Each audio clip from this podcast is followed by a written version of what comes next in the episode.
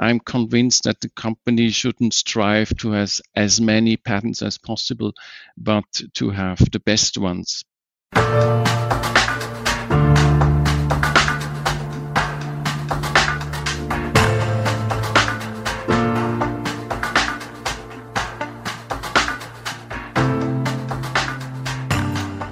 Welcome to a brand new episode of our podcast, Human and AI, Mind Machines and the Great Innocent.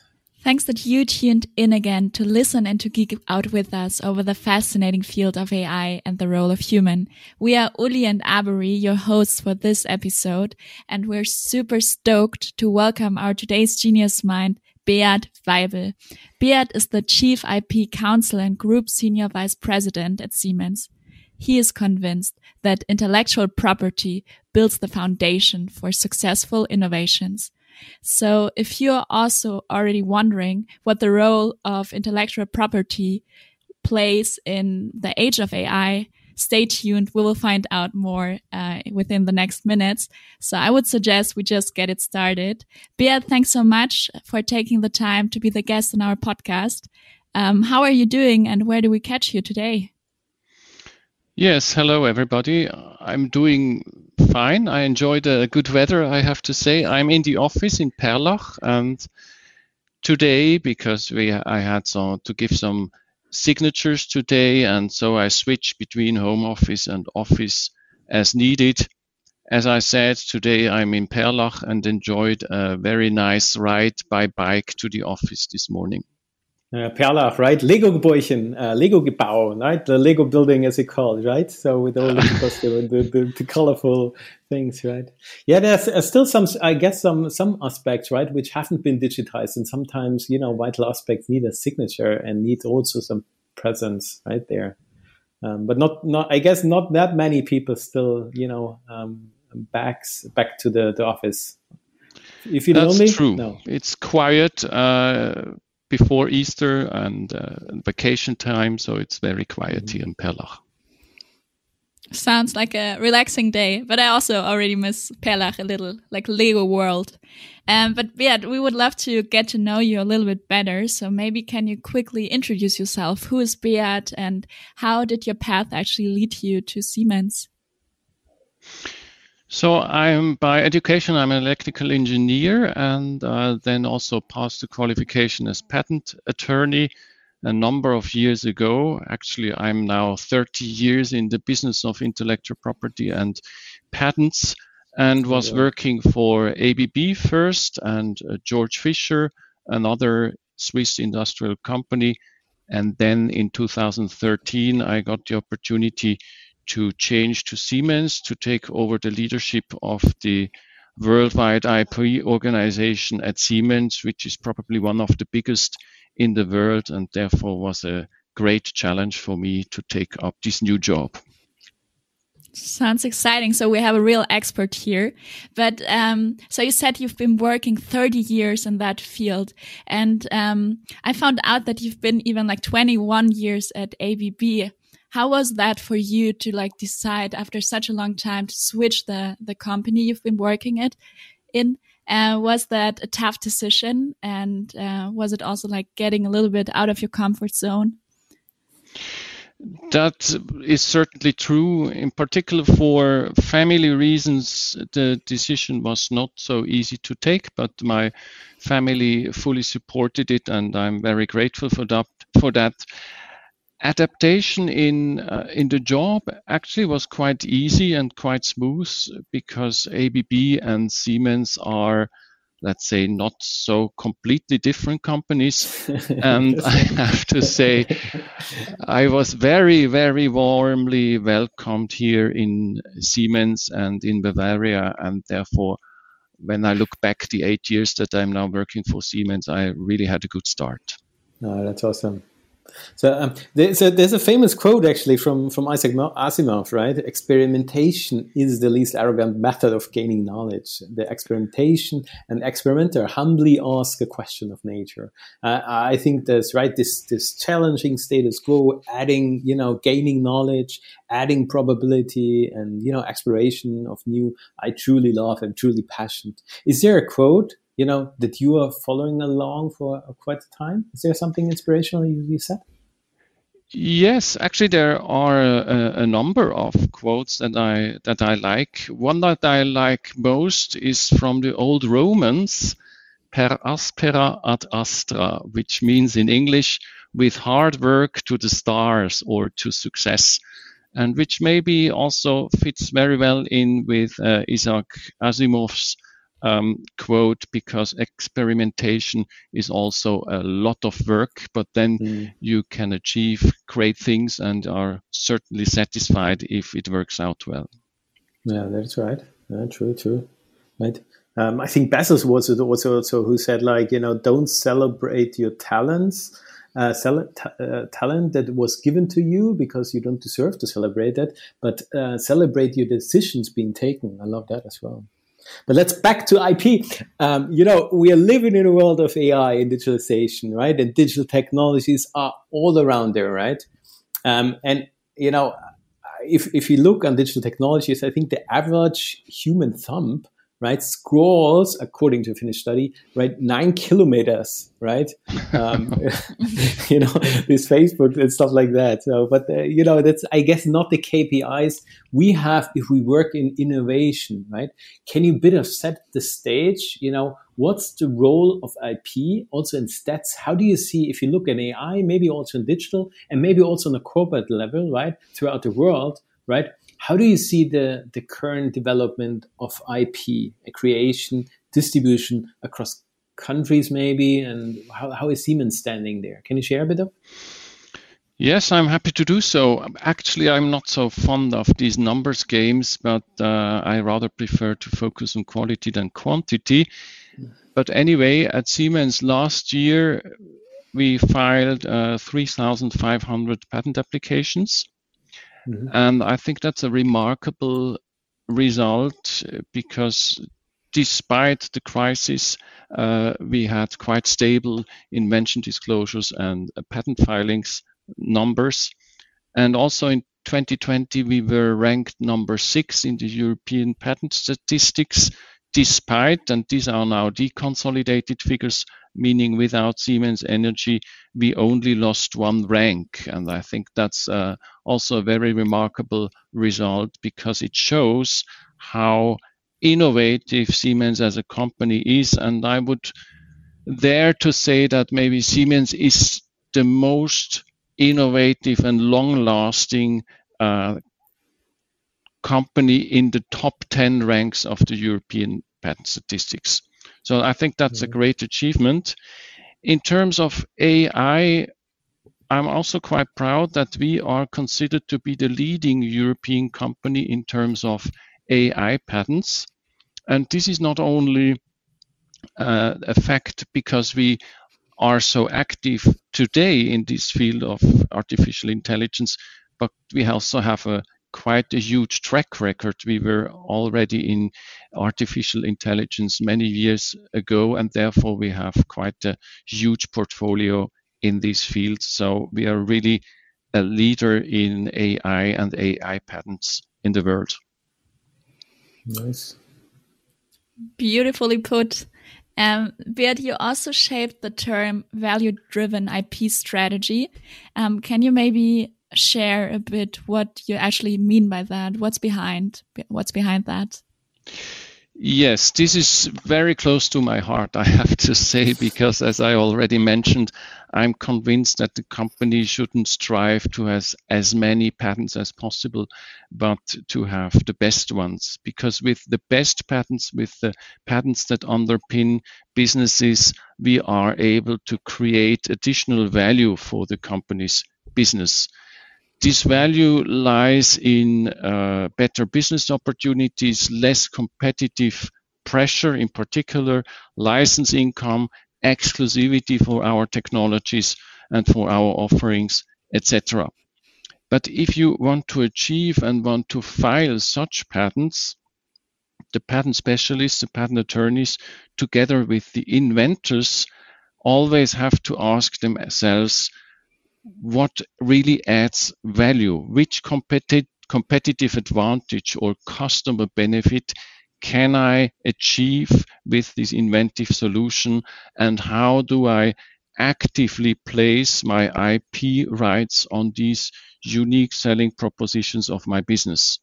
So rather than just receiving and patenting inventions, what I would call a invention-driven IP strategy, I would like the patent specialists to go out, discuss the ideas with the inventors, and to actively shape and place IP rights in a way that they are able to protect the elements that are fundamental for the success of a business. This, of course, needs a much more diverse and collaborative approach and a better understanding for the business models. But that's also, in my view, much more interesting for the patent specialists, that they also have to understand how an idea fits into a business model and what role it plays there. Yeah, well put. That's a change management thing, isn't it, right? So as I see it's, to be honest, right, because you're in large corporation, right? How do you do that? You assign KPIs and say, like, you know, you guys have to, I don't know, fulfill, I don't know, 30, 40 IPs, right, a year, or give some numbers, right, from Tractor and calculate that. But actually assessing value on that, whether it provides value, not just the number adding up and say, like, you know, I made the benchmarks, right, means actually quite some interaction, understanding, sharing of pains and gains, what needs to be enabled, right? So that, and I guess it's a journey, right, for all folks, businesses, IP professionals, as well as, I guess, the innovators itself, isn't it? Yes, it is. It is a journey, and I think the journey is not over. So we are in the midst of it, but I think we were quite successful. And as you mentioned, measuring, having a KPI is very important. And I think one lever to achieve this improvement was indeed that we started to not to measure only numbers of patent applications, but also the quality of patent applications with the help of outside counsel. And that, in my view, accelerated the whole process dramatically.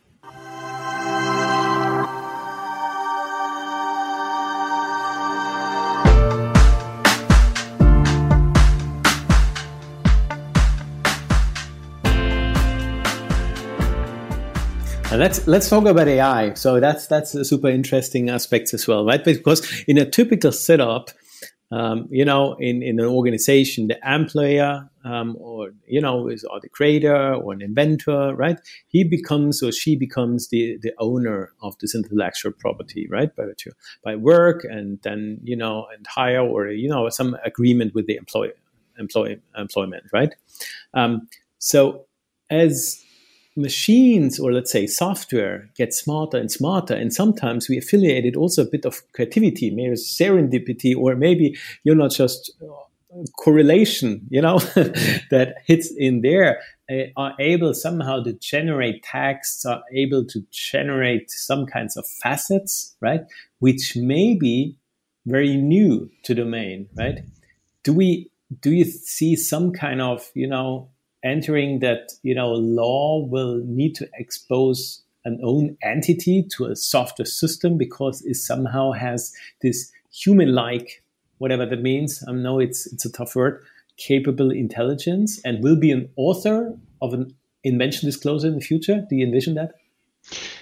No, actually, that may be surprising you. I don't think that will happen, or I think it should not happen like that, because I think attributing inventor rights to hardware or software or machines in general is the wrong approach, because machines cannot have any rights and duties. They have no money to invest. They have no responsibility, whatever. Only natural persons and legal persons can do so. And therefore, I personally think, that's an opinion that I also publicly defend very often, if we really come to the stage, and I think we are getting quite close already, that self-learning AI systems are able to become creative without or with only limited human intervention, then I think the inventor rights should be attributed to the legal person, that means to the company that controls and applies such AI system, because the legal person, in our case Siemens, of course, is also responsible for using the AI system and being accountable and responsible what such AI system does or shouldn't do.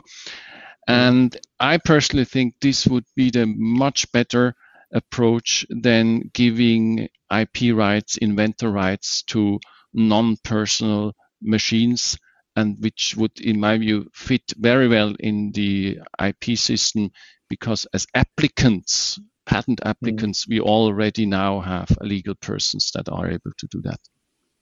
Yeah, absolutely. So that means, because I was most recently, right, I'm currently having access, so there are these language models, and OpenAI is such an entity from the US, baked by Elon Musk, you know, which has this what's called GPT-3 language model. And it's just a fascinating field, and I was collaborating with that.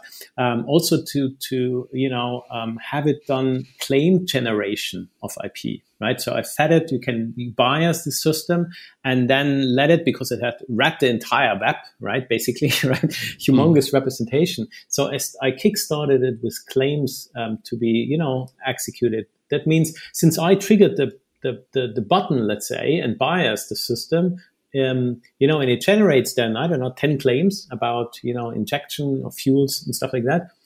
So that means actually, because I triggered the button, it should be then assigned, even though it's been generated automatically, but it's still the man in the middle or the woman in the middle who actually, you know, executes and uses these kinds of systems as support for curating new ideas and assessing it. Yeah, but I think if the AI system really becomes creative, and here I'm thinking more of a real things like an example that I usually take is a suspension of a car that has been designed by an AI system, or also software coding could be automatically created, or as I know in Siemens, we create our PCB boards, we create fully automatically with AI help.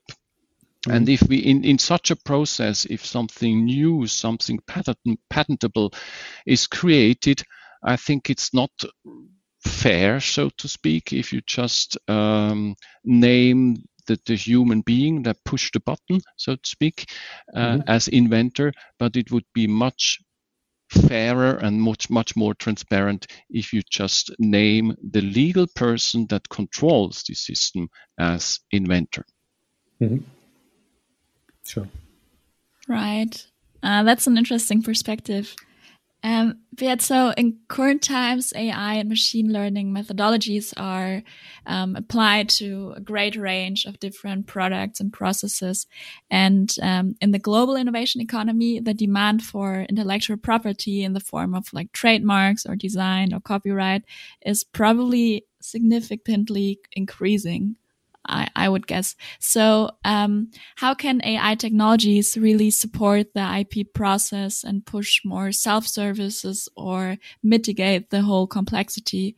You already started to mention some use cases, but what do you encounter within the IP department? Which use cases of AI? I see a number of possible and practical applications in our field. Actually, we already have today AI-driven search algorithms for patent information, and also have a project running here at Siemens. But I could also imagine that tools that help the patent attorneys to draft patent applications or responses to office actions, such AI tools would relieve the patent attorneys from drafting long descriptions, and so the patent attorneys could concentrate on the core of a patent application and would hopefully create even better patent applications and in an even more productive way. So AI tools could help everywhere where we have more or less standardized documents like contracts, patent applications, and all sorts of other forms and contracts to be filled in and to be drafted. Mm. And if we observe the last 4 years in machine learning, right, the community, it is fascinating, obviously, due to technology advancements and that has been given, and data and compute and stuff like that. But also it's been driven by an entire generation, pushing their ideas and also software and exploration and frameworks to open source, using platforms like GitHub or, Archivix. So, there's even, 100 papers per day on machine learning being published openly, right? Even before entering any conferences at all. They already, so this open source movement has advanced the field quite significantly. Does that align somehow with a corporate IP strategy? How do you see that open source movement? From an IP strategy, you were like, oh my gosh, I hope they secured the IP prior, right? How do you see that?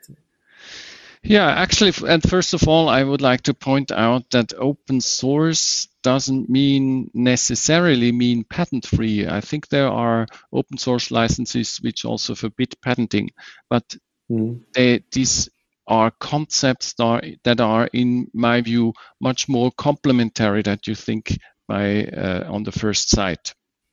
With open source, we are able to share source code of a software development. And on the other hand, with patents, we are able to protect basic functionalities of a software. Mm-hmm. Openly sharing code will certainly accelerate software development, as you just mentioned, and it gives access to software platforms and ecosystems. So that's, I think, a great benefit. On the other hand, companies like Siemens also have core technologies, core functionalities that they don't want to share with everybody because they are a competitive advantage. So that's something where we should rather go for patenting and not openly sharing. In other words, I think both concepts are complementary, and a company should always decide for itself what it wants to share and what it wants to keep for itself. And then we can take advantage of both concepts. But it has a different time scale, right? This is what I got from the PhD students, my group, or, from the students on Sandec, because they're like, hey, it's now commodity. It's used. You have to publish your paper, right? Early enough, because somebody else is otherwise picking on the idea and you want to claim it somehow, right? As well, right? Actually claim it, right? But you're still writing, the paper and the contributions, at the very last minute, basically a second before you can upload it to the conference, right? And then at the same time, you uploaded it for the peer reviewing and on Archivix, right? And obviously, securing the main idea, right, is something which needs a couple of months' time, right? And this is a different time horizon, which I always have in discussion, because I absolutely agree, right? Hey, secure your idea, because the idea is not bound to the actual accuracy number you may have in your method, right? But you're securing not the 80% or 90% accuracy, right? But they say like, I can't wait for 9 months or 3 months to have this secured, right? Do we need to be faster in somehow securing the information, or it's just like, we need to work also with the young talents in order to that they get the mindset being done, what is securable, or what's the value actually of a corporate IP strategy, and what's the speed on that? Yeah, I think we need both, and actually you're touching a point where we think we could improve even in Europe. I think we need to have this long view, or this longer view, for the basic principles that we should patent, and where we have enough time to file patent applications, to draft invention disclosures, etc. That takes some time, but it's feasible within months. On the other hand, I fully agree with you that we kind of need a kind of schnellboats, so to speak, speedboat, yes, where we protect intellectual achievements, in particular software code, in a much quicker way, because it's necessary to document one's contribution to this ecosystem. And for that, I would be much more in favor of having, for example, a European software register where we just can put in, get a timestamp, and be assured that this intellectual property is ours, that is time stamped, and that we can openly share it then. That's not available at the moment, and going for a patent application is, I fully agree with you, sometimes much too cumbersome and too complicated and takes too much time. So therefore, it should be also a complementary system of a quick protection, which maybe is not so easily enforceable as a patent, and a long-term protection for the basic ideas. However, if we look a bit in the future, and now it's not a super buzzword, right? But blockchain technology, right? I see two main applications there. One is a bit of energy trading, prosumer-consumer, right? And having this handshake, and the other one is actually IP, securing IP, because, a distributed ledger technology enables to be uniquely, once you are on the blockchain, assign your paper or your idea, right? You can trace it significantly down. It's like, okay, who was first here, right? Is that something of relevance? Are you exploring the capabilities of using these kinds of distributed blockchains for securing IP, or is it already standard somehow? Any thoughts on it? Yes, indeed, that's exactly one of the applications that immediately come to my mind. Blockchain technologies could be used to track ownership of IP assets and IP rights, and for example, also to record assignments. And I just, this morning, I looked into a system of the World Intellectual Property Organization, which allows this time stamping of intellectual property assets, and obviously they work with blockchain technology. So I think this is really could be a great opportunity to use blockchain for such speedboat registrations of intellectual property assets. Awesome. Yeah. And the other one that I see is, as I already mentioned, for contracts, that we can record assignments, change of title of IP rights, and do not have to go to the official registers. Ah, that's right. Yes. Yeah, that would make things much easier and more flexible. Beat, you've probably came across over some quite interesting ideas. Can you maybe share a little bit what got you really impressed or made you smile or laugh or you consider as very remarkable? And it doesn't have to be within Siemens.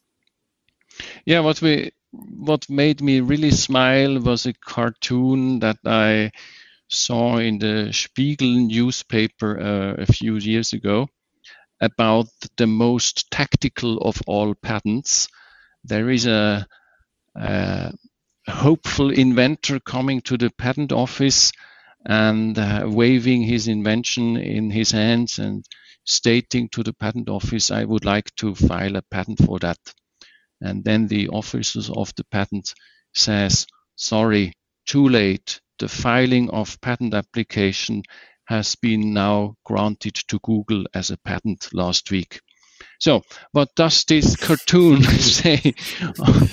On the one hand, it shows how important process and application patents can be if you do them right, because then you can control a whole process like patent applications. But on the other hand, it also shows that we shouldn't go for every nonsense to be patented, because exactly the patenting of patents or the filing of patents is, of course, nothing that is technical and which is not open to patent protection.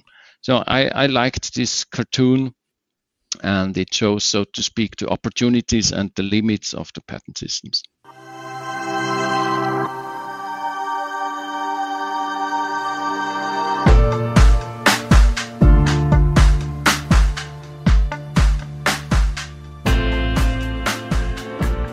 So it's been interesting. So you have seen quite, I guess, some, you know, challenges and opportunities all around, right? If I observe a bit the last years, right, there has been multiple initiatives who's spinned out basically out of my group or in, you know, I was affiliated somehow, right? So shaping startups, whether they are from student level or in-house to external goals, right? And when they ask me for advice and I say like, have you secured your innovation here, right? Have you secured your idea, right? Because they are all geekies, young guns, right? And you know, just fascinated with technologies and the opportunities, also the business opportunities. Then they mostly say like, I'm not sure, right? This is such a costly effort, right? Go in the past. If you're in a corporate, right, you have a process for that. But for, you know, for young entrepreneurs, right? We have this crazy idea, but maybe not enough seed funding for running an entire IP process. What would you suggest them, right? Yeah, this is a very difficult question, and it's indeed a catch-22 situation, because on the one hand, IP is very often the only asset of a startup company. Mm-hmm. And on the other hand, they do not have the funds to properly protect it. So not protecting this only asset is certainly not an alternative for them, because then they lose their competitive advantage and, so to speak, the basis of their existence. But fully protecting it as we do it at Siemens is no alternative either, because it completely eats up their funds. Mm.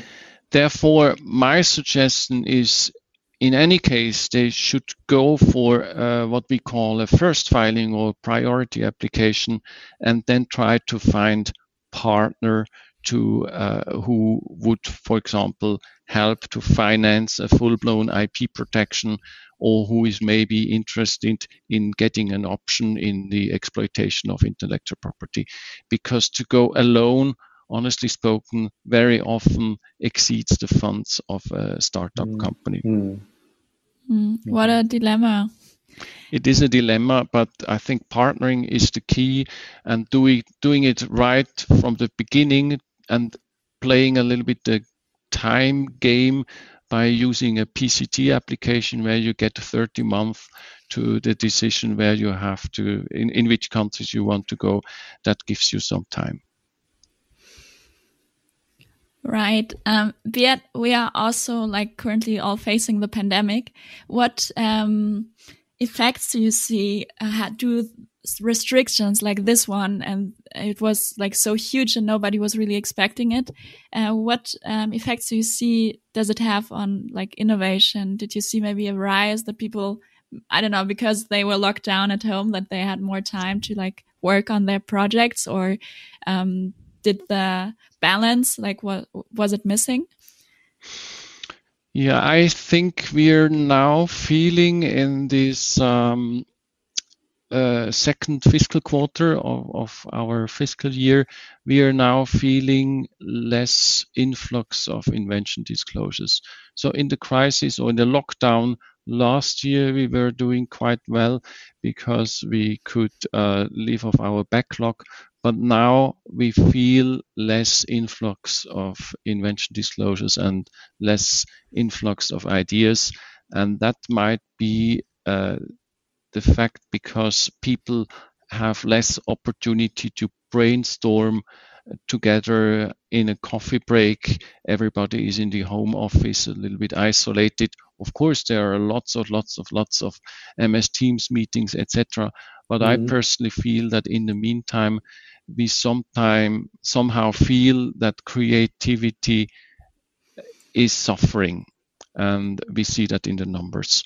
And therefore, I hope that we soon can go back in this new normal environment and go back to the office and have these creative sessions and discussions during lunchtime, during coffee break, etc. Again, which will then boost the idea creation process.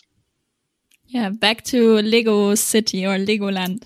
There you go, enjoying a beer or coffee, right? Yeah, that's true. Bea, thanks so much for your time and for being the guest on this session. It was really fun talking to you and super insightful. But before we finish this episode, we want to play our final game with you, Authentic Autocomplete. So let me give you for the closing a couple of sentence starters and you will just finish. Are you ready, Bea? I am. Go ahead. Perfect. So Siemens is?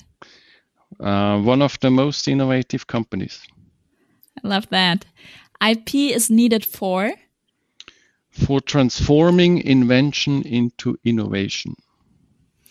Beautiful. Innovation is? The fuel of success. I agree. The world should have more of? Respect. Not bad. And the last but not least, and it's quite a tough one. So if I could invent a rule for everyone in the world to follow, it would be? I would say the same as before. Respect, respect for other peoples, respect for other nations, respect for intellectual property, of course, respect for nature. Yeah, I think we would do much better if we were more respectful towards everybody and in every dimension. Yeah, thanks so much for carving out this time and having this conversation with us. We really enjoyed it, and I think also the folks out there, will gratitude to your sharings on the IP and the role of AI in that. So thanks much for taking your time. It was my pleasure. Thank you very much. And folks out there, stay bold, committed, and open-minded. And we hear us definitely at the next Siemens AI Lab podcast. Thanks.